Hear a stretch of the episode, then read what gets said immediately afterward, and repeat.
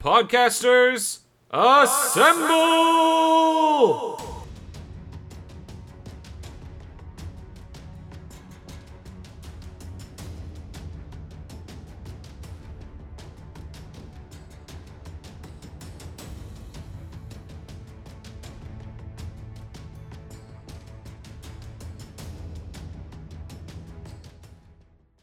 Hi everyone, this is Becky, Troy's wife. Hi, I'm Jason, representing Drinkopedia Podcast. Hey everyone, it's Rob here, your friendly neighborhood comic geek. This is Troidal Power from the Power Playthroughs podcast. Hi, this is Arjuna Gonzalez from Thoughts from the Level Editor. And this is Iron Man 2. Iron Man 2. Iron Man 2. Iron Man 2. Iron Man 2.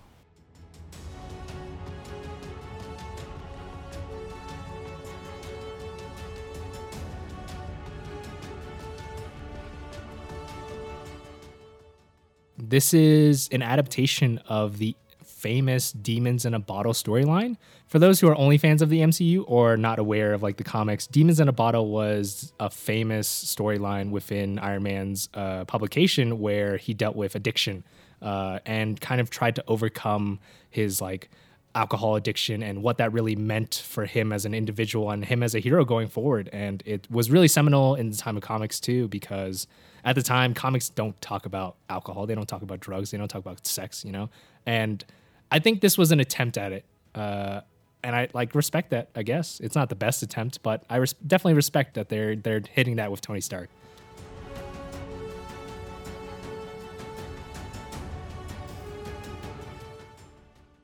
The scene starts with um, Tony Stark at the um, Tony Stark Expo or Iron Man Expo.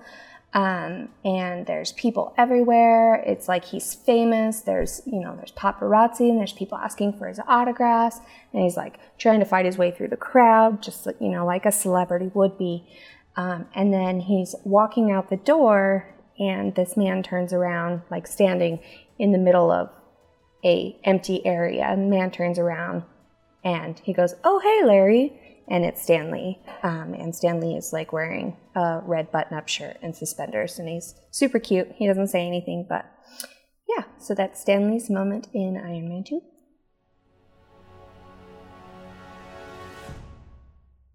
Tony Stark's big drive in this movie is that he has privatized world peace. He sees himself as the guaranteed peacekeeper for the planet and is set on making sure no one else gets technology similar to his Iron Man technology.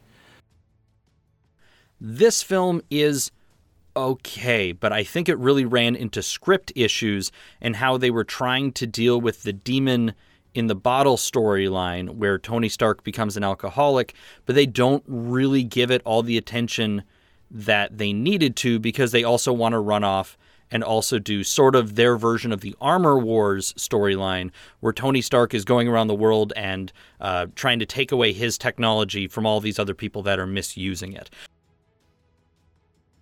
There's uh, some discussion about uh, other countries that are trying to create that sort of technology, and basically it's just not working for anybody else. Uh, the main person we get to know who's who's rivaling him, or at least trying to rival him in this regard, is Justin Hammer. I think the main villain is Mickey Rourke as Whiplash. Uh, he's fine. The better villain in this movie is Justin Hammer, played by Sam Rockwell, who, if you don't know, Sam Rockwell, fantastic actor, nails just this idiot kind of poor man's version of Tony Stark. Fantastic. Love Sam Rockwell.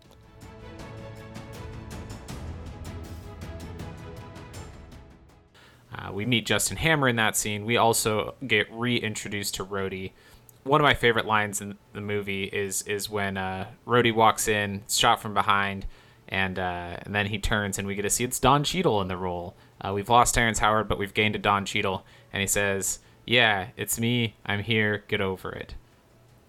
I don't have that right line written down in front of me, but I think that might be exactly what it is. It's just it's a really nice moment because it's an acknowledgement uh, to the fans that that the actor has changed in a way that does not at all break the the fourth wall. I mean, I guess it, it kind of breaks the fourth wall, but it feels natural in that scene. If you didn't know why that line was funny, it's just a totally appropriate line for that scene.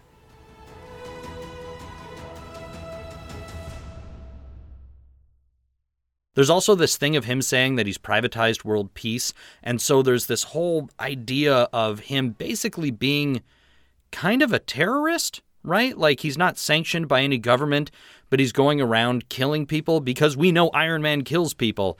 And so that gives me pause.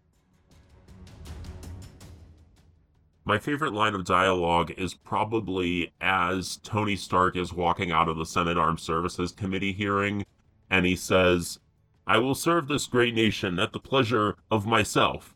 And if there's one thing I've proven, it's that you can count on me to pleasure myself. I got a laugh out of that. It's good.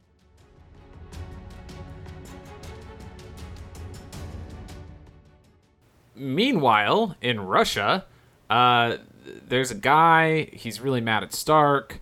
We don't really know why. Um, this is this is Whiplash.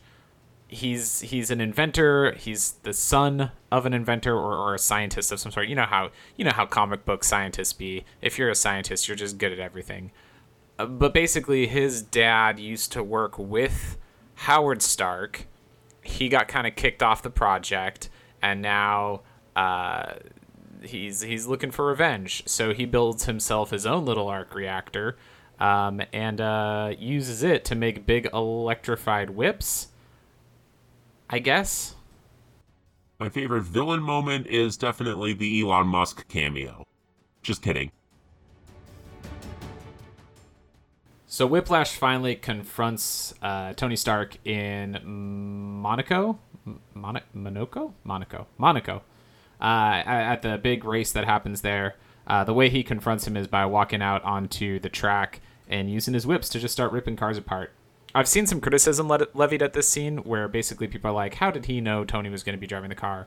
Uh, but honestly, I don't think he has to know that. Um, he's, you know, he's his goal is to confront Iron Man. He knows Tony Stark's going to be at the race, so he's going to go just mess stuff up and assume that Iron Man's going to join the fray. Pepper Potts and Happy Hogan get a lot to do in this scene. They uh, they actually hop in a car and are driving Tony's Iron Man suit out to the track. Um, it's nice to get to see them uh, get involved. I, I, really like both characters. Um, they, they're never they're never the standouts for me, but they're both just a lot of fun. So it was cool to see them get to drive out onto the track. For most people, Iron Man 2, the whole film can be uh, summed up in the scene where he has the suitcase suit and that whole scene where he puts on the Iron Man armor out of the suitcase, which is also straight out of the comic books. And yes, I have to give it to them that that is also wonderful. Ultimately, of course, Iron Man suits up and throws down with Whiplash and um, he he wins, and they arrest Whiplash. But uh, but but Iron Man kind of takes a beating in the process, and uh, afterwards we find out that that was basically Whiplash's goal. He knew he wasn't going to beat Iron Man. He just wanted to make him bleed. Tony is talking to Ivan, and Ivan says, If you can make God bleed, then people will cease to believe in him. And there will be blood in the water, and the sharks will come.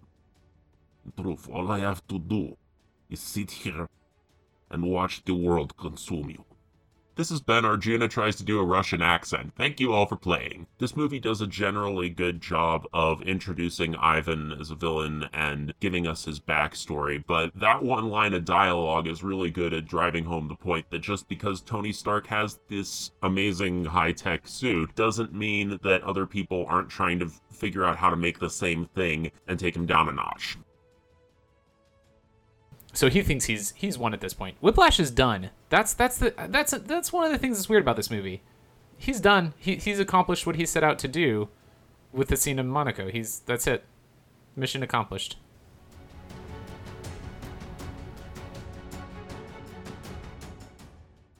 My favorite action scene is probably the fight between Rhodey and Tony Stark at his mansion, uh, where they both have the suits on, and especially the part where they're both like I guess fist fighting and Robot Rock by Daft Punk is playing in the background. I'm going to get to this later, but while that fight sequence maybe doesn't have the best CG and VFX stuff going on as, say, the last uh, battle sequence in the movie. Uh, it's it stands above the rest of them because of the choice of soundtrack, in my opinion.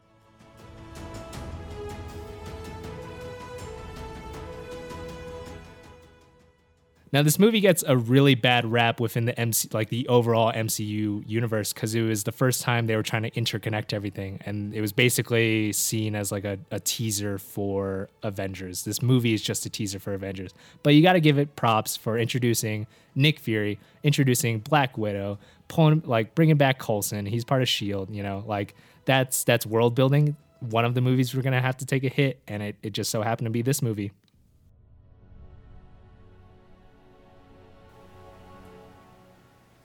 I think the most successful thing about Iron Man 2 is its connections to the larger Marvel universe. Uh, you know, Nick Fury was first introduced in that end credit scene back in the first Iron Man movie, but this is where we really get to know him as an actual character. And on top of that, we get more of Coulson and we get more of of uh, Natasha Romanoff, and then we even get like little uh, threads connecting to the next movie, Thor, when Coulson talks about getting uh, reassigned to the Southwest. So it's it's really cool that it's it's doing a lot to establish that larger world. Uh, that's that's I think where this movie is most successful.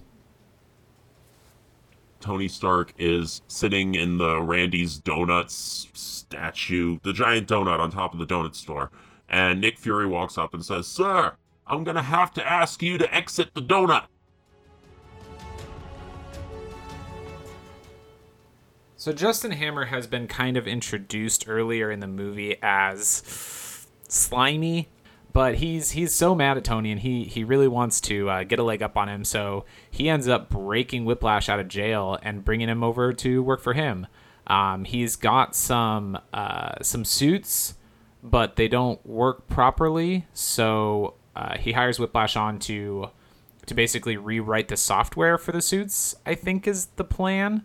Uh, instead, Whiplash puts a drone head on the suit and says that drones are better. Uh, there's a great little sequence here of of Justin Hammer being a terrible version of Tony Stark, where he's got the drone head and he's like, "What's this? This isn't a helmet. I can't fit my head in this." And he turns to his assistant. He's like, "Can you fit your head in this? Try and fit your head in this." And the guy's like, "No, I, I can't. I can't." It's it's dumb. It's it's funny, but it's like they do a really good job of like Sam Rockwell is great at not succeeding at having Tony Stark's swagger, or at least not being charming while having that sort of swagger. He does a really good job with this role.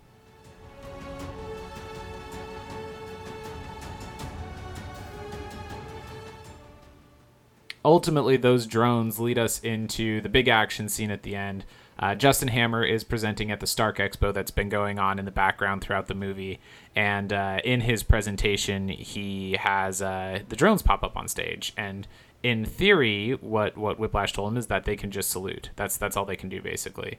Uh, it turns out that's not quite the case. They are actually fully armed, and uh, they just they just start blasting up the place, shooting everything.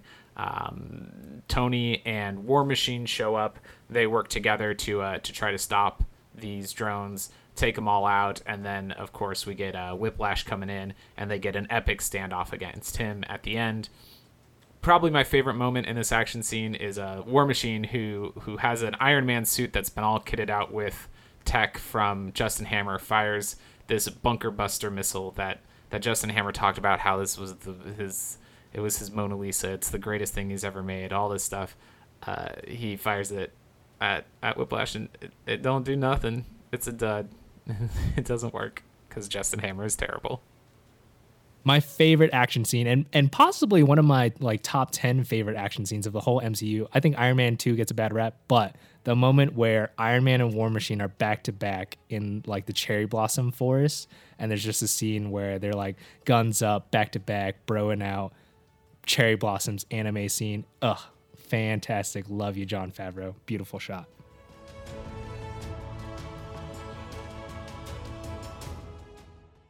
My favorite hero moment in the movie, well, it's really my favorite heroine moment, is after Hammer's robots have gone crazy and they're behind the stage trying to shut them down, and Black Widow and Pepper come in, and Black Widow like grabs Hammer and like slams him into the table to find out that Ivan is at the Hammer Industries building, and Pepper comes in and calls the cops, and like it feels really good as like the culmination of this whole plot arc of Pepper kind of taking over from Tony Stark because he's pro- probably dying from his arc reactor and all of that and like as many good moments as Iron Man has in the movie, I that one just stuck out more to me. Pepper isn't just his assistant who takes out his trash for him, as she said at the start of the first movie. She's running all of Stark Industries now.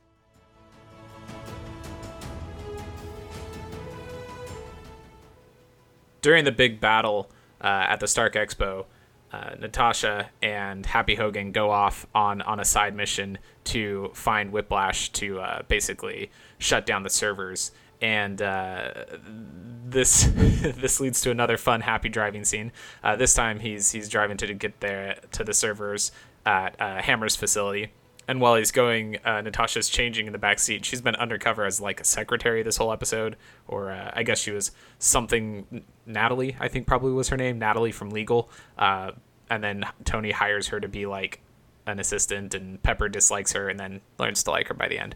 Uh, but it turns out she's she's Black Widow, so she changes into her like sleek, you know, spy outfit in the back seat.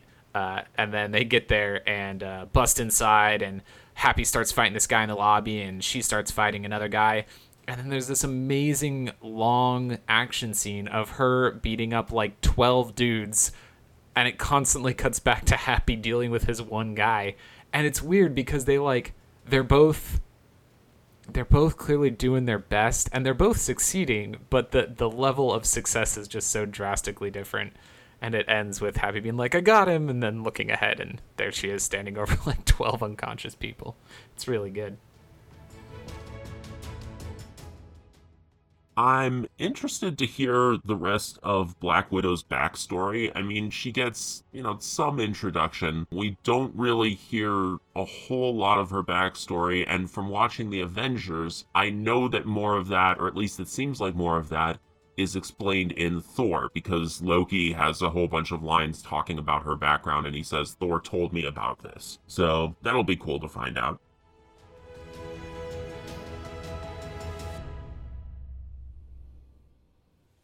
Overall, I feel like if they wanted to really do the sort of demon in the bottle type of storyline, they could have almost combined it with Iron Man 3 in in with some of his PTSD, which I know is better suited to following the the Battle of New York, but I just feel like we didn't get as much out of it as we really wanted to.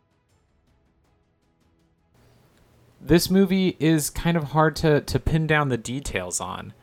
I think a lot of that comes from the script being a little vague. Uh, from what I've heard, it sounds like there was a lot of improv on this set. It sounds like it was probably a really fun movie to make, but it's. I don't know. It just falls a little flat for me. I don't dislike it, really. As for anything else, uh, this movie has the best soundtrack of the MCU Phase 1 movies that I've seen so far. Like, it doesn't just have ACDC, it has Daft Punk. Oh my god, yes. If your movie has Daft Punk and ACDC in the soundtrack, I don't care how bad it is, I'm gonna watch it at least once. Um, and if it had Modest Mouse in the soundtrack, I'd watch it three times. This was Jon Favreau's last uh, film as director on the Iron Man series. You know, he started it all with Iron Man 1 as the director. He's Happy Hogan, for those not in the know. Uh, yeah, he acts and directs. He's a he's a real double threat there. Uh, and I wish he he could have more. You know, not a lot of people love this movie, but I love Jon Favreau as a director, and you know, like I think he understands the Tony Stark character the most with the exception of Robert Downey Jr., of course. And I and I and I love him and I miss him. I hope he comes back to direct another MC movie soon.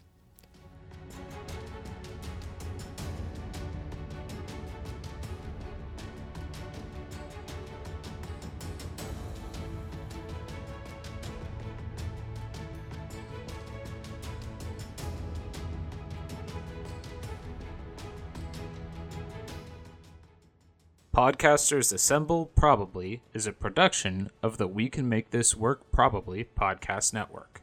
This episode edited and produced by me, Troidal Power.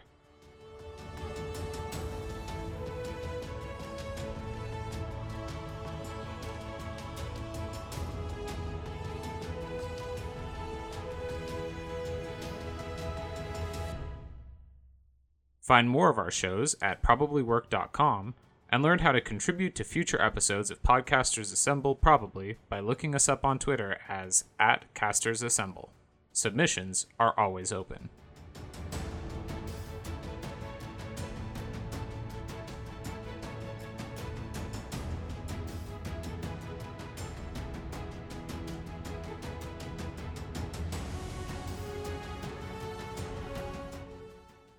Thank you to everyone who was able to contribute to this episode. Be sure to check the show notes for links to all the places you can find them online.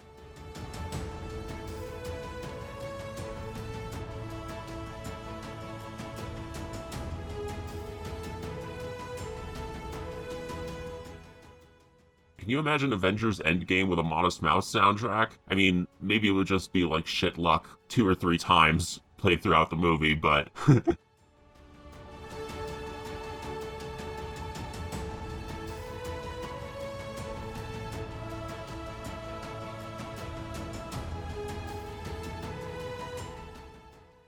Podcasters Assemble probably will return in Thor.